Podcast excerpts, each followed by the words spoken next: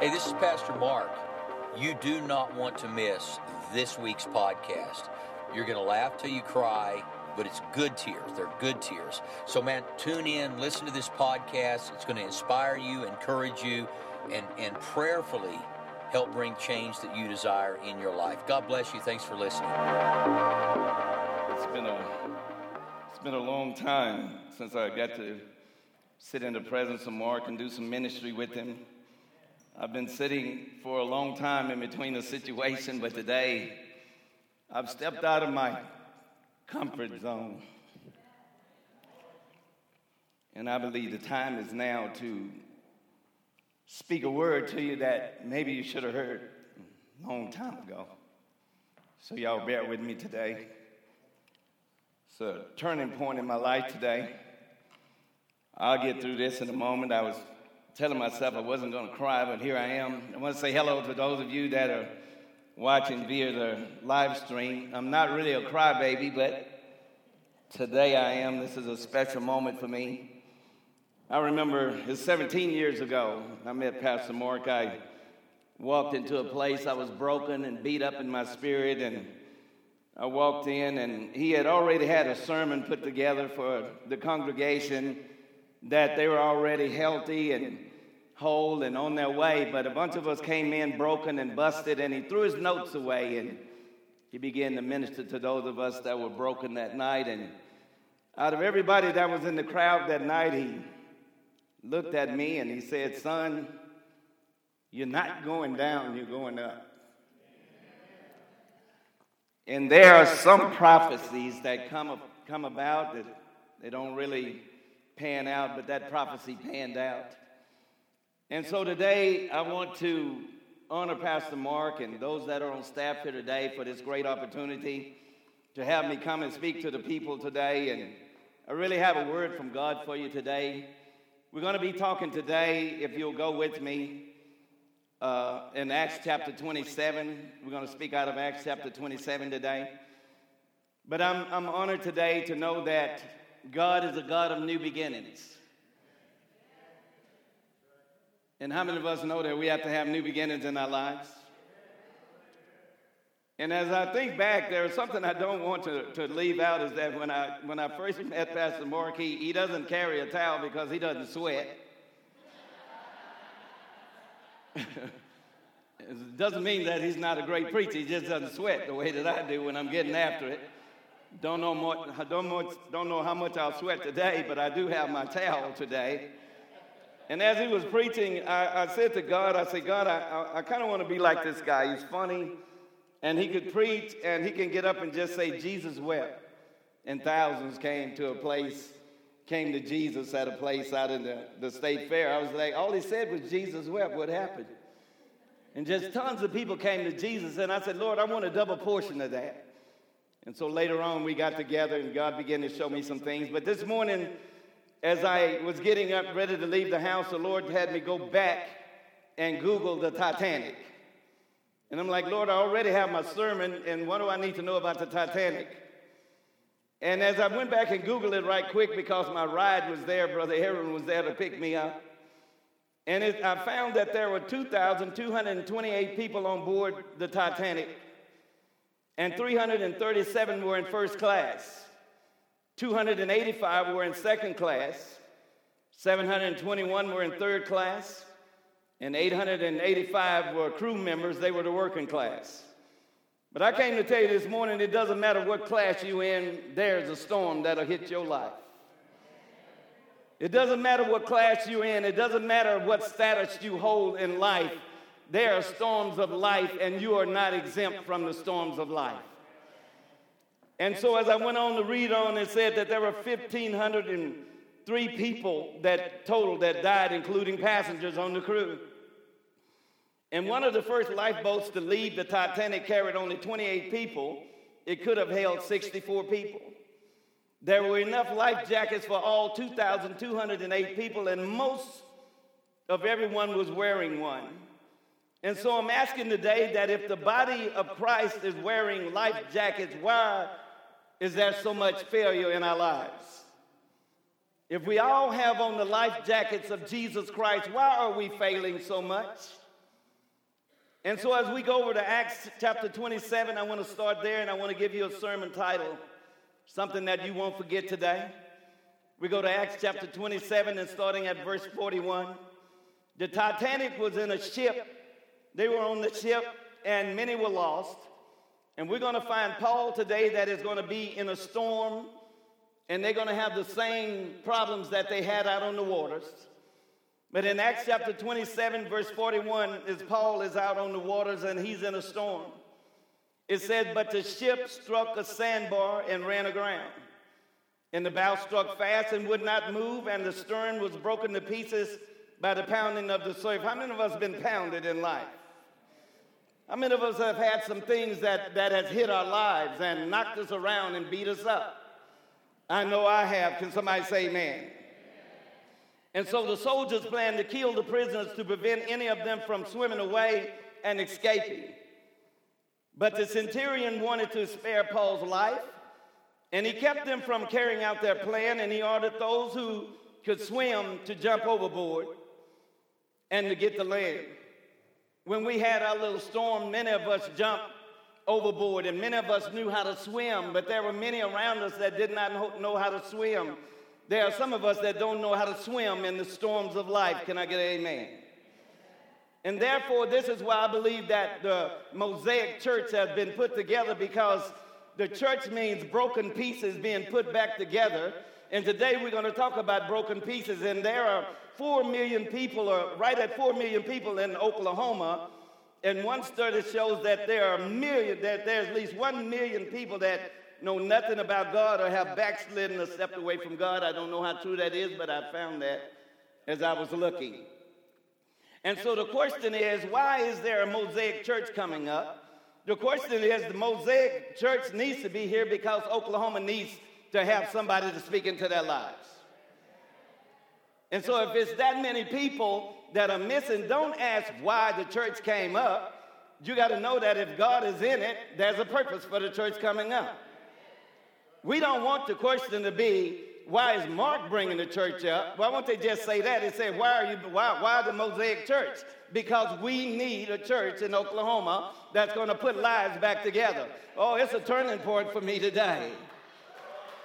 It's a turning point for me today. I'm not, I didn't, listen, I know some of y'all might be just like it was when Joshua was there and the angel showed up and Joshua said, Are you with us or against us? And the angel said, Neither. I come in the name of the Lord of hosts today. I just came to preach the gospel. Can I preach the gospel? And verse 43 said, But the centurion wanted to spare Paul's life, and he kept them from carrying out their plan, and he ordered those who could swim to jump overboard first and get to land. And the rest were to get there on planks, on broken pieces of the ship and in this way, everyone would reach land safely. My assignment this morning is we are coming in on broken pieces. We are all coming in on broken pieces, and I want you to know why Jesus came. In Luke chapter 4 and verse 18, it said, The Spirit of the Lord is upon me because he has anointed me to preach the gospel to the poor. He has sent me to heal the what? The brokenhearted he didn't come to tell you where you came from and what you deserve. He came to heal the brokenhearted. Can I get an amen? He came to heal the brokenhearted. Why did he come to heal the brokenhearted? Because he knew that there would be brokenhearted people in the land. That's why he came, that's what he came to do, is to heal the brokenhearted and to preach the deliverance to the captive and recovery of the sight to the blind. That was his only purpose. He didn't come to tell me what I deserve. He came to tell me what I need, and I need help. And so when we sin against God, the Bible teaches us that a broken and a contrite heart enables us to be forgiven. Somebody say, forgiven and restored.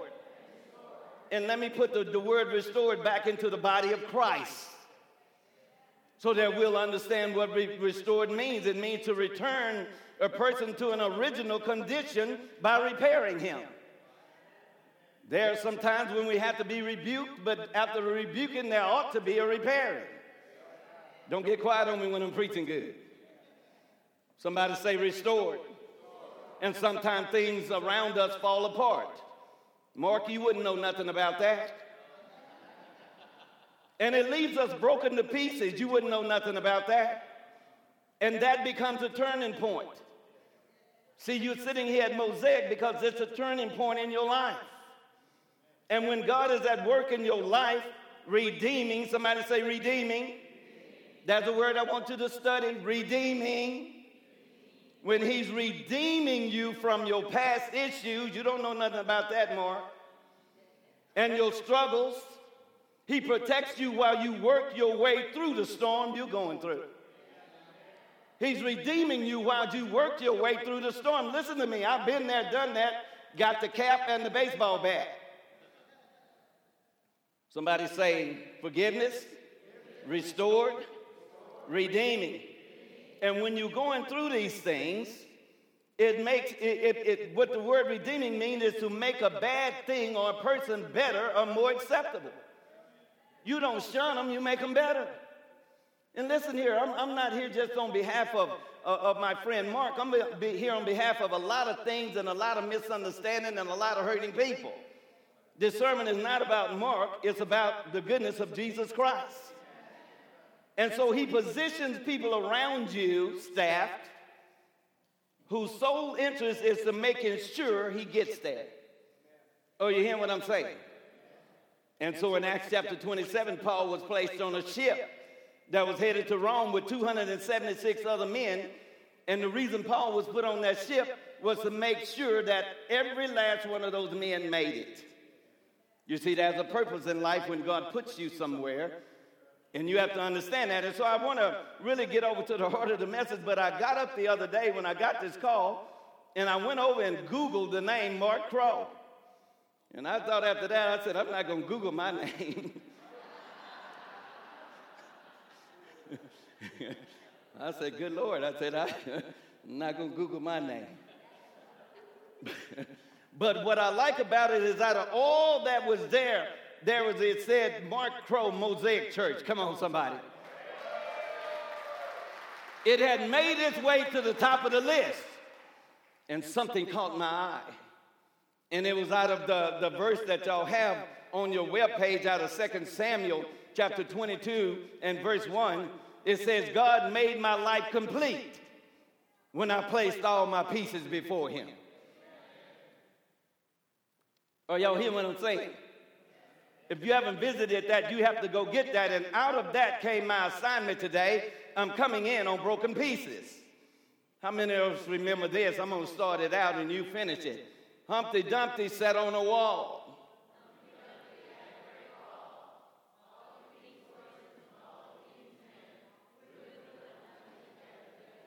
Boy, I bet you hadn't read that lately, have you, Pastor Mark? but we have a different kind of king. I'd say the king that we serve today, he puts us back together again. I know that that's just a nursery rhyme, but they said that they, all the horses and all the king's men couldn't put Humpty back together again. Some 500 years, they were looking for King Richard III who was buried under a parking lot in Leicester, England, and they finally dug him up in 2012, 500 years later, with a busted skull. How many of you know if your king got a busted skull, he can't help you fix your busted skull? $3.7 million to dig him up and just to rebury him. But our king is alive and well. Our king is a restorer, and, the, and, the, and, that, and that scripture went on to say, When I cleaned up my act, he gave me a fresh start. Indeed, I've kept alert to God's ways. I haven't taken God for granted. There are many times when you take God for granted. You get out of, you get out of God and get in yourself. And every day I review the ways He works. I try not to miss a trick. I feel put back together again. Mark, you look put back together. You look put back together. You've had some broken pieces, but Paul told the, the captain of that ship said, Listen, you're busted and broken, and what I want you to do, if you don't know how to swim, grab some pieces and get to shore. And so Marcus found him some grace and found him some mercy. Come on, somebody. And so he swam his way back in on grace and mercy and direction and purpose and destiny. Can somebody help me in this house? God is not a throwaway God. He is a God of new beginnings. coming out of Flagstaff, uh, Arizona in an 18 wheeler. My life was tore up from the floor up. And I raised my hands up to heaven in that truck and I said, God, if you're who my wife say you are, hook a brother up. And something like liquid love came down in that truck and began to put my pieces back together again. And that's why I'm standing here today because God is not a throwaway God. He doesn't throw us away. And I like this part right here. It says, I, I feel put back together again. And I'm watching my step. You better be. I'm watching my step. I'm watching what I do. And God rewrote the text of my life when I opened the book of my heart to his eyes. Somebody say this with me Mercy rewrote my life. And that's what happened. Mercy rewrites our lives. Your life wasn't rewrote, hadn't been rewritten because of something else. It was mercy that rewrote your life. And all of us need mercy. All of us have been broken before. All of us have been beat up in our spirits before. But our God is not under a parking lot somewhere in Leicester, England. Our God is on, He is on the throne today and looking down and looking low. And He's saying, For the eyes of the Lord reigns throughout the earth to strengthen those whose hearts are fully committed unto Him. And you're not exempt. And as I get, in, get to go a little bit further, am I doing okay today? Somebody say, coming in on broken pieces. You say, how many points do you have today? That's it. Coming in on broken pieces. Give your neighbor a high five and say, You too. Now we want to look at Acts chapter 27 and 29. It says, Fearing that we would be dashed against the rocks, they dropped all four anchors from the stern and prayed for daylight. They put two anchors on each side of the ship. And that's the way it is in our storms. We drop our four best scriptures and hold on. Oh, y'all know what I'm talking about? When you're going through some things, we start dropping scriptures. If God is for me, who can be against me? We start dropping scriptures, all four of them. I've been made more than a conqueror. I know you didn't feel like one, did you? No weapon formed against me shall prosper. And then sometimes we take it out of context. We say, blessed in the city and blessed on these choppy waters. And so we drop our four best scriptures and hold on. But let me tell you something when God's got a plan in your life, I don't care how many scriptures you got, you're going through that storm. You can drop your scriptures all you want to, you're going through the storm. And so in verse 20 it says, When neither sun nor stars appeared for many days, and the storm continued raging, we finally gave up all hope of being saved. You see, storms, if you get in the right storm, it'll beat you down. When you've lost children, when you've lost finances, when you've lost your dignity and lost your pride and lost everything. See, there are some storms that'll beat you down. There are some storms that'll beat you down to the ground and you'll give up hope and you're saying, God, wait a minute now. I dropped my four anchoring scriptures and they ain't working. And so, what do you do at that point? The Bible said that they were in such a storm that they just let go of the stern. And sometimes in life, you got to let go and let go. They said they just said, "Hey, forget it. We ain't. We're not in control. We're totally out of control." And they just turned the thing loose. And I guarantee you, there's times in your life, Mark, when you thought you had it all together and you was going to steer your way right back to where you thought you was going, but God had another plan. You thought the ship was going that way, and God said, Get your hand off the stern. I got this. My little one year old grandbaby the other day, I put her up on the tractor with me, and I was going to let her help drive, and here I was trying to help her. Both of her little hands pushed my hands off the wheel. I'm like, really? How you going to turn this? And we get down to the end when it's time to turn. How many of us know when your life is at a turning point, you need somebody to help you? I said, well, at least let me help you turn it. And that's what's happening with you, Pastor Mark. God is saying, at least let me help you turn it. I mean, you think you got it together, but let me help you turn it. And so, when you are about God's business, you will encounter opposition mixed with dark times. Some storms are ordained by God, and many of our storms are self inflicted. We could stop right there and have revival, couldn't we? Many of our storms are self inflicted. I'd much rather be in a storm where it's ordained of God. And Paul was in a storm that was not caused by himself, but caused by people who made a bad decision. Oh, I got quiet right there, didn't it? Because you have to understand when you're making decisions, you're gonna, you're gonna jeopardize the lives of many around you. You see, I came to tell the truth today. You can't make just your own decision thinking that it's not going to, going to hurt. I'm to speed right down through this. Paul began to pray on that ship, and he got a visitation right in the middle of his raging storm. How many of you know if God made you a promise that in the middle of the storm, that the, the, the, God's word is still yes and amen? He told Paul, he said, listen, go ahead and sail. Paul got up and gave them a rebuking and a promise. He said, I wish y'all would listened to me. We wouldn't have been in this mess. But I heard an angel say last night that not a one of us are going to be lost. You see, God will give you a promise in the middle of the storm.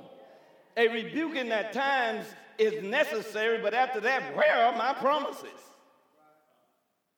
I heard that, but where are my promises? And God comes right down the middle of that storm and say, Don't worry about it. Your decision will not only affect you, but other people will be impacted by our decisions. Paul warned them about the storm. And so now they were about to suffer the consequences for listening, for not listening. How many of us know the Holy Spirit is our guide? The Holy Spirit is put there to tell you to put the brakes on. The Holy Spirit is there to tell you, say, uh uh I don't think so. Hello. You said it's our comforter. It said the Holy Spirit is our guide. The Holy Spirit is our guide. And I want you to understand today that the Holy Spirit is not broken or is it ineffective. There are no malfunctions with the Holy Spirit. I was given a car here a couple of weeks ago, and an amazing car from an amazing friend, and I was driving down the road, and I've been working on it and working some bugs out of it. And the other day, yesterday, coming down the freeway, so smooth, and I looked on the dash and it said no malfunctions. No, when that car says that, man, it is smooth selling, brother. I mean, it is smooth selling. And finally, the car says no malfunction. Let me tell you something. If the Holy Ghost is guiding you, it'll say to you, no malfunctions today. You're not, ordered, you're not out of order today. And let me tell you something right now the greatest feeling in the entire world is not winning a $400 million lottery, but the greatest feeling in the entire world is to get up in the morning and not have to ask for forgiveness for something you did last night. That's the greatest feeling in the world. Now, I want y'all to understand something. I'm gonna, I'm gonna have to fast forward a little bit to get right down to the bottom of this. But you're probably sitting there going, Preacher, what's your point? Well, my point is that God still uses broken and battered things. That's my whole point today. One point. We're coming in on broken pieces. We're hard pressed on every side, but we're not crushed. We are perplexed, but not in despair. We are persecuted, but not abandoned, struck down, but not destroyed. And I came to tell you today that God still uses broken things.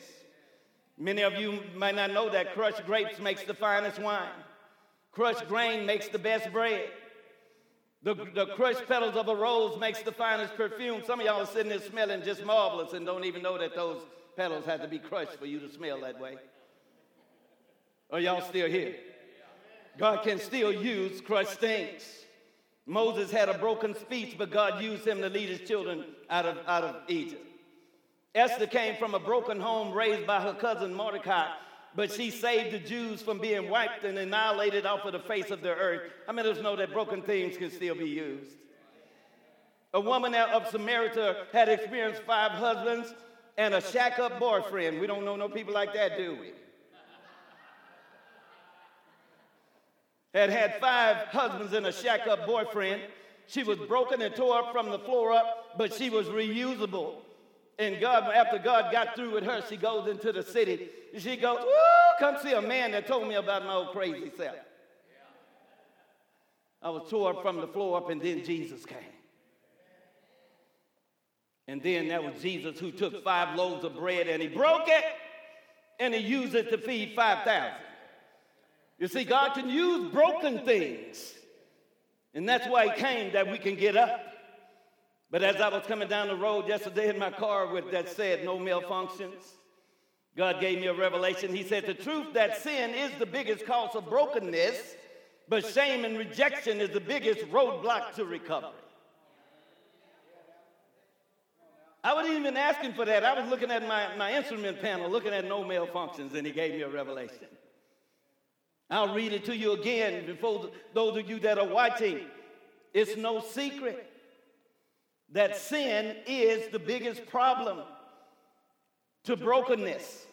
But shame and rejection is the biggest roadblock to recovery. I thank God that He didn't set a roadblock for my recovery from my sin and my malfunctions, but He told me how to get down broken pieces. Today I'm thinking about Mephibosheth, the king, the son. He was the grandson of a king and the son of a prince. Jonathan was his, was his father, and Saul was his grandfather. How many of us know that that's royalty? And in the middle of his life, some storms hit his life. And the caretaker grabs him and could have took him anywhere. She could have took him to Outback for a steak, but she took him to Lodabar. And Lodabar is the, is the, is the most, they say there was no pasture there, there was no healing there, there was no water there, there was no freshness there. Ever been there, Mark? A place called Lodabar. But you got to understand what covenant means. Covenant means that it's a binding agreement and it doesn't matter where you are. I made a covenant with you and I'm going to see about you. Jonathan and David had made a covenant. Jonathan says to David, if, if my family get in trouble, please take care of them. David said to Jonathan, if I die before you, please take care of mine. It's a, it's a type and a shadow of Jesus Christ coming as a covenant God. And they were at a table one day I'll just close my notes right there. They were at a table one day at a banquet, and David said, There's still more room at the table. Is there anyone that I can bless in the lineage of Jonathan? And somebody said that there's one more, my Lord. And he said, Where is he? He said, He's down at Lodabar. David never said, We don't deal with Lodabar people. David never said, Don't drag him in because he got issues. David said, Go bring him here to me. Now you got to understand that Mephibosheth is royalty in the wrong place. You ever been in the wrong place? I came to tell you that you were royalty in the wrong place. But I came to tell you today that God doesn't kill royalty just because my life is jacked up. God is still a God of new beginnings. And what happened that day, and I'm going to close. King David said, Go bring him here to me. And when Mephibosheth came in, dragging his leg, the Bible said that he was crippled and lame in one leg. Sometimes we come dragging in like something the cat drug in. But I came to tell you today that no matter what condition you're in, the king is calling you. It doesn't matter how broken you are today, the king is calling you. And when Mephibosheth came dragging in, he came dragging in like something from the dead. And when he came in, he bowed down. David said, Mephibosheth, and he said, At your service, Lord. And he bowed down in front of King David. And King David said, On your feet. I didn't come to kill you, I came to bless you. Get up and stand on your feet today. And here is what the devil wants us to think about ourselves. Mephibosheth said to the king, What is it that's in you can see something in a dead dog like me. You see, the world will make you feel like a dead dog. And I'm going to tell you something Christians sometimes are the world's worst that'll make you feel like a dead dog. But I came to tell you today that the King is calling you. Stand up with me today, if you will, all over the building. Maybe you're in a broken place today. Well, you at a place called Mosaic. You at a place today that is a place that is going to put pieces back together. If he put your leader back together, he'll put you back together. You may not have gone through what he's gone through, but I came to tell you it's a turning point in the state of Oklahoma today. That the God we serve is a God of new beginnings. And you can find that new beginning at a place called Mosaic Church. Now, stretch your hands toward heaven Maybe you're here today and you're saying, Preacher, I'm broke, busted, and disgusted. If that's you today, I want you to simply come quickly and we're going to pray over you. You saying, man, my life is tore up from the floor. I got some brokenness going on in my life. I'm coming in on broken pieces today. If that's you today, I want you to come and we're going to pray over you. I believe that that's how it works here. If that's you today, you're saying, man, I'm broken, but I'm coming in on broken pieces. And we want to pray over you today. And we're going to pray over you corporately and turn you back over to Pastor Rick. Just stretch your hands toward heaven. Father, we thank you today. I come to you today, Lord God, with a word right off of the portals of heaven that simply say that you are God of new beginnings. That simply say, Lord God, that all of us are coming in on broken pieces. In that, God, you said that you would never leave us nor forsake us. You said that you wish none would perish, Lord God. And that, Father, I thank you today because you are the restorer of broken lives. I pray over every, every man, woman, and girl under the sound of my voice today. That, God, that you would touch us and move us out of this place thinking that we cannot be touched by the power of God. That my, that my situation is grave. It's not a grave situation. And today I just thank you, God, as we give honor to God in this house. In Jesus' name we pray, amen.